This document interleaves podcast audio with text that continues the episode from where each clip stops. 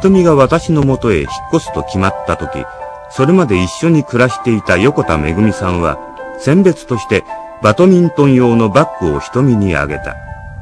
ラケットを入れるには小さく、めぐみさんが運動着を入れていたものだった。このジェンキンスさんの証言は、来週出版される著書、告白の中で明らかになったものです。バドミントンの時に着る、あの、トレーナーっていうんですか？上下の体体操服。っていうんですがあれがちょっとあのワインカラーのようなちょっとあのエンジのねあれを持って行ったんですけどでそれを向こうで見たと。だからめぐみさんあれ持ってましたよって。めぐみさんと共に消えた身の回りの品物のうち横田早紀江さんが最も気にしていたのがめぐみさんが中学のバドミントン部時代体操着を入れていた赤いスポーツバッグでした。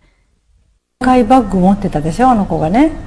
スポーツバッグを持って行ったでしょ？だからいつも海でこう海を見ててああひょっとしてあれがあのこのスポーツバッグじゃないかなって本当思ってねじっと見てたんですよ。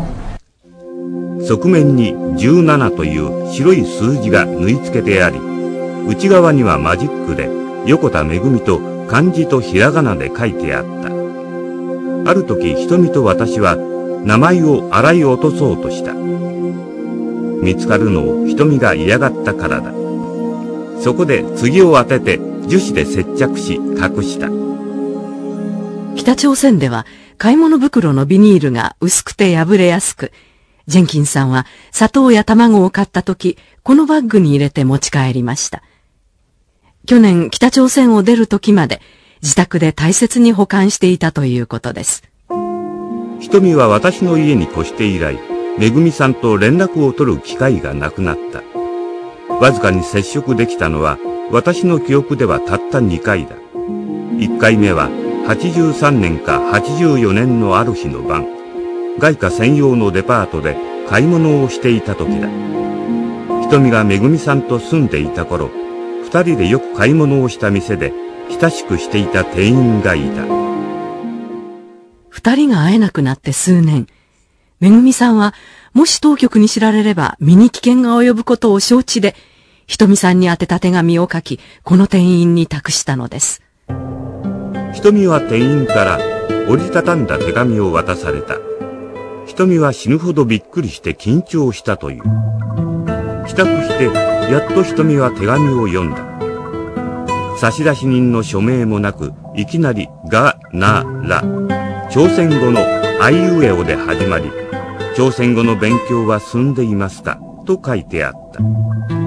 瞳にはすぐ、横田めぐみさんからだと分かった。危険を少しでも避けるために、差出人がわからないようにし、元気にしていることだけを瞳に伝えたのだろう。2回目は85年か86年。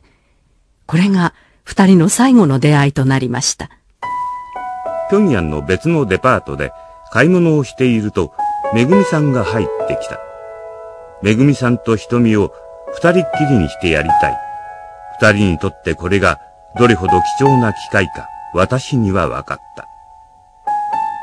わずか10分間の立ち話。それ以降、めぐみさんの情報を耳にすることはなかったと言います。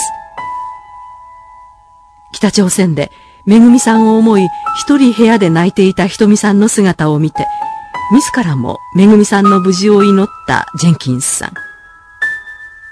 新たな証言はめぐみさんが厳しい環境の中懸命に生きる姿を浮き彫りにしています。